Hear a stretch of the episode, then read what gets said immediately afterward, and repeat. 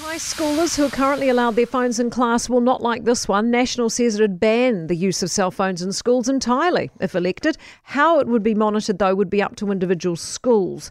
Is this actually feasible, though? And can phones sometimes be useful? Social media commentator and owner of the Goat Farm agency, Vaughan Davis, is with us now. Morning to you. Good morning, Kate. How are you? National's point, I'm good, thank you, is that they are a distraction and that they limit kids' abilities to interact with each other if they're just all sitting on screens every break. I mean, that part's not a bad point, is it? No, it's not. And uh, I'm sure we'll look back to our school days and, and think that we, we spent the entire time running around outside, you know, playing four square or bull rush, and it never hurt us. But uh, you know, mobile phones do have a do have a, a distracting effect, but uh, the the accusation that they, they hurt academic performance is, doesn't really stand up. Doesn't it? Is there not sufficient information around to show how distracting social media can be for school age kids?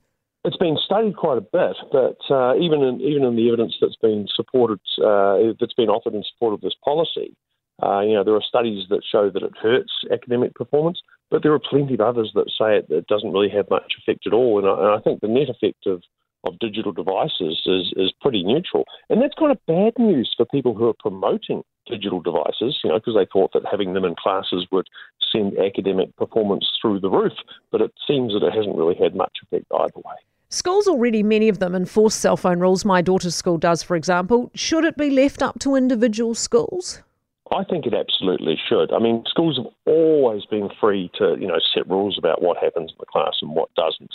And you know, if, if they if they believed at a school by school level or a, or a board of trustees level that uh, a school should you know prohibit cell phones or devices, then go ahead and make that rule. You know, the the, the burden of making it a law and saying you know a, a school of every size and at every level must ban school uh, must ban cell phones is enormous. You know, some of the larger larger schools they're, they're looking at millions of dollars worth of cell phones that have to be looked after every day. But should, should know, there be an teachers are pretty busy? Yeah, should there be an age limit for it? You know, older teenagers may be able to manage themselves better than younger children, for example.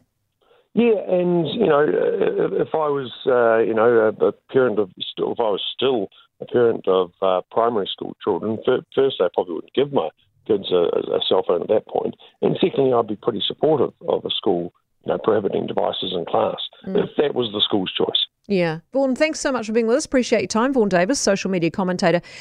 For more from Early Edition with Kate Hawkesby, listen live to News Talk ZB from 5 a.m. weekdays or follow the podcast on iHeartRadio.